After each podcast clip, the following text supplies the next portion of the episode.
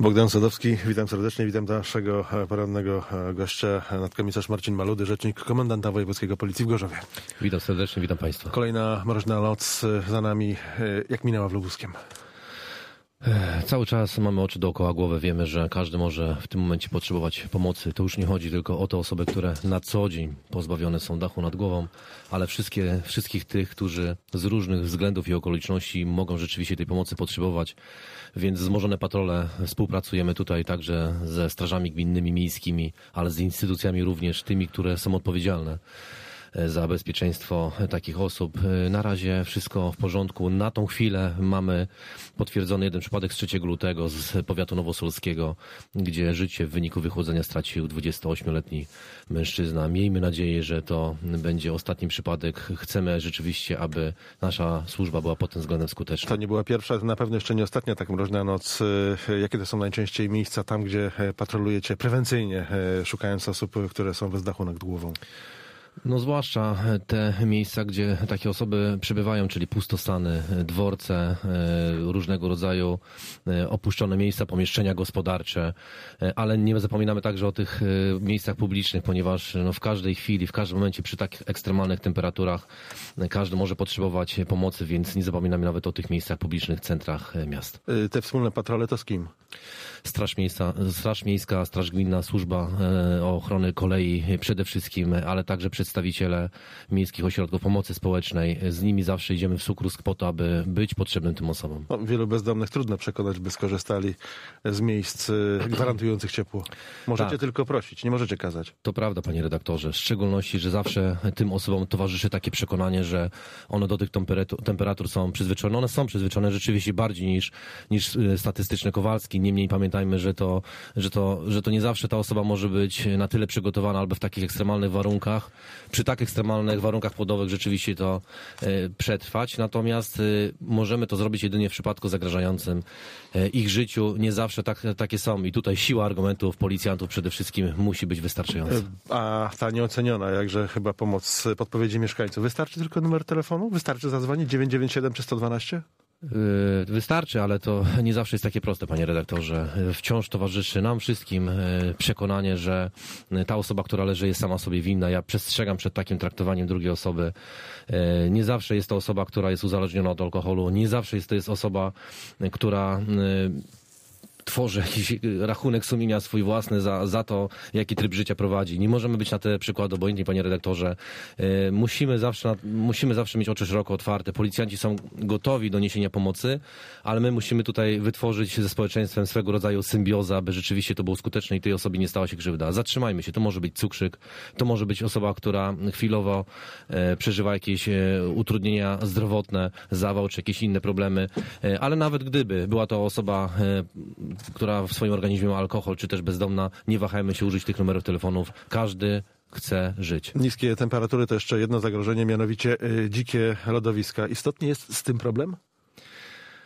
E, pogoda w tym roku e, płata figle. O ile teraz e, te zasady, które zawsze powtarzamy, żeby nie wchodzić na, na lodowiska, są aktualne, ponieważ przy tak ekstremalnych temperaturach w każdym rodzicu, opiekunie prawnym czy też nauczycielu wzmaga się poczucie odpowiedzialności za najmłodszych i cały czas te zasady bezpieczeństwa są przypominane. No ale pamiętajmy, że temperatury oscylowały wokół 0 stopni, stopni minus 3, plus 3, więc to była zwariowana, można powiedzieć, pogoda dla tych osób, które w wielu momentach mogły czuć się zagrożone nawet na najmniejszej pokrywie lodowej. Przestrzegaliśmy przed tym. Na szczęście nie mieliśmy żadnych tragicznych zdarzeń w naszym, naszym województwie. Niech tak zostanie. No jest jakiś złoty, pewny, sprawdzony sposób oceny grubości lodu? Czy, czy, czy tak jak pan powiedział, lepiej zastosować zasady ograniczonego zaufania? Jak, jak, jak, jak na drodze zresztą. Kiedyś mówiło się, że pokrywa musi mieć minimum 10 centymetrów, ale to nie, są, to nie są rzeczy, które mogą być poddawane e, jakimś doświadczeniom. Ja nie wyobrażam sobie, aby, abym sam bez opieki puścił swoje dziecko, nawet gdyby pokrywa miała 20 stopni, tym bardziej, że są różnego rodzaju niecki. E, nie zawsze te zbiorniki naturalne są w każdym momencie zamarznięte. Przy brzegu może być zupełnie inna pokrywa lodowa. Nie, po, nie pozwalają, aby życie było tutaj e, takim, takim, takim wyznacznikiem tego, co się może stać. Zbyt duża cena za to grozi, abyśmy mogli sobie na taką nieodpowiedzialność pozwolić. No i dodajmy, że tutaj też nie ma e, przepisów zabraniających wchodzenia na lód. Można tylko przestrzegać. To prawda. Tutaj przestrzegałbym też wędkarzy. To są osoby z, reguły bardzo doświadczone, które właściwie co do milimetra mogą oszacować to, kiedy pokrywa lodowa, na jakim zbiorniku, bo to też jest istotne, e, nadaje się do tego, aby wejść na ten lód, czy też nie, ale to też może zgubić tak jak dobrego pływaka. Ferie zakończone, podsumujmy w drodze na zimowiska i w drodze powrotnej. Często byliście proszeni o kontrolę autokarów? Tak. Ja uważam, że odpowiedzialność rodziców jest dzisiaj na tyle istotna, na tyle wysoka, że żaden z nich nie wyobraża sobie tego, aby ich dziecko udało się w podróż bez wcześniejszego spra- sprawdzenia samochodu czy też autokaru. Mieliśmy ponad 230 kontroli autokarów. To właściwie większość e, tych osób wcześniej zdeklarowała i dało sygnał do policjantów, aby byli wcześniej przygotowani na taką kontrolę. Co godne podkreślenia, e, tylko trzy spośród tych 230 30 kontroli nie dało podstawy do tego, aby taki przewoźnik, kierowca mógł udać się w dalszą podróż. To są dane niesłychanie pozytywne. Ja uważam, że, że, że przewoźnicy też ewaluowali w ostatnich latach niesłychanie, prze, też przez to, że nasze kontrole były rzeczywiste, realne. W wielu przypadkach mieliśmy takie e, oto sytuacje, że policjanci nie dopuszczali po prostu do dalszej jazdy, zabezpieczając dowód rejestracyjny. Wielu przewoźników w tym czasie musiało się uzbrajać e, w drugi pojazd, aby bardzo szybko był podstawiony e, pod, pod dane miejsca, aby, aby te osoby mogły udać się w, na upragnione ferie zimowe w tym przypadku właściwie te trzy spośród 230 kontroli to jest, to jest nawet nie promil, można powiedzieć, i, i to też y, daje, daje taką podstawę, żeby stwierdzić, że odpowiedzialność także przewoźników, już nie tylko rodziców, którzy takie kontrole zamawiają, jest bardzo wysoka i z tego należy się cieszyć. A takie prośby o kontrolę autokarów można kierować przez cały rok, czy tylko y, ferie, wakacje? Ale naturalnie, to, to, to, że jest okres zimowy, to, to, to nie uprawnia tylko, nie obliguje tylko, żeby w tym okresie z tego korzystać. Y, są różnego rodzaju wycieczki szkolne, także podczas, podczas tych dni poza feriami, poza, e, poza wyznaczonymi e, terminami, z których można skorzystać. Warunek jest jeden prosty, aby odpowiednio wcześniej poinformować policjantów, żeby mogli zadysponować czas i taką kontrolę, która w wielu momentach może trwać nawet do godziny, e, skutecznie przeprowadzić. Ostatnio przeczytałem komunikat, że ograniczona została przestępczość ogólna oraz kryminalna, bo wykrywalność wzrosła. Zastanawiam się, czy to za sprawą doskonalenia metod śledczych, czy to dzięki temu, że coraz większa liczba mundurowych jest na naszych ulicach?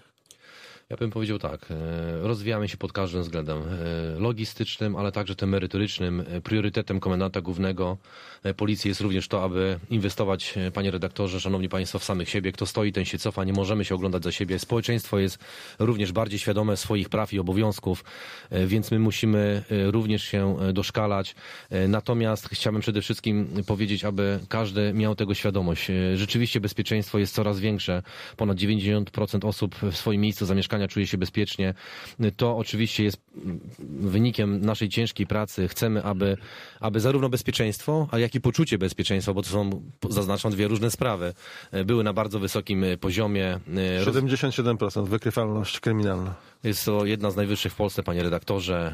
E, mieliśmy rzeczywiście bardzo mocne podstawy ku temu, żeby zwalczać mechanizmy przestępcze w garnizonie lubuskim. Dużo komunikatów z tego e, było naszym również autorstwem jako zespołu prasowego, ale chcemy, aby społeczeństwo miało transparentny obraz tego, jak działa policja i chcemy przede wszystkim pokazywać e, zarówno te dobre, jak i złe strony, żeby społeczeństwo widziało, jak policja organ, który jest najbardziej odpowiedzialny za bezpieczeństwo, funkcjonował. A jeśli chodzi o bezpieczeństwo na drogach, tutaj też mamy progres, y, świadomość kierowców zagrożeń, no chociażby wynikających y, z szybkiej jazdy jest większa? Ja muszę, panie, panie redaktorze, powiedzieć taki utarty schemat, który jest jak najbardziej rzeczywisty i płynie z głębi serca. Dla nas każda ofiara na drodze to jest o jedną ofiarę za dużo. Natomiast ewolucja bezpieczeństwa na lubuskich drogach jest bardzo znaczna. Ponad 30 osób mniej zginęło w roku 2017 na arteriach komunikacyjnych naszego województwa niż e, przed, e, przed dwoma laty. To jest bardzo istotny progres. Natomiast ja też nie chciałbym absorbować i, i, i, i wyznaczać, że policjanci są tylko za to odpowiedzialni. Wiemy dobrze przecież, że warunki infrastrukturalne na drogach, drogi, na drogach lubuskich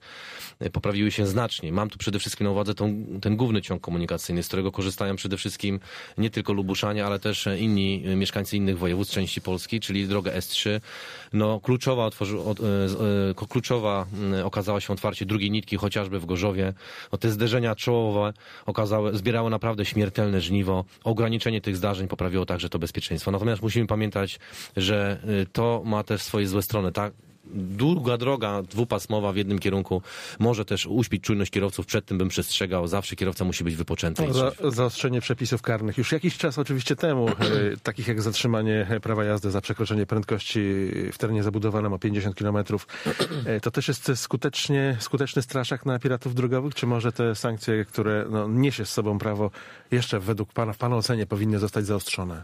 Y, Uważam, że powinniśmy zastanowić się, co prawda teraz już jest w mniejszym stopniu, ale wcześniej, gdy weszły te ograniczenia, które nakłada obowiązek na kierowcy poruszania się z prędkością na pewno mniejszą niż y, 50 km na godzinę w terenie zabudowanym. Chodzi o to, aby kierowca, który jechał ponad 50 km na godzinę w terenie zabudowanym z dopuszczalną prędkością, tracił prawo jazdy.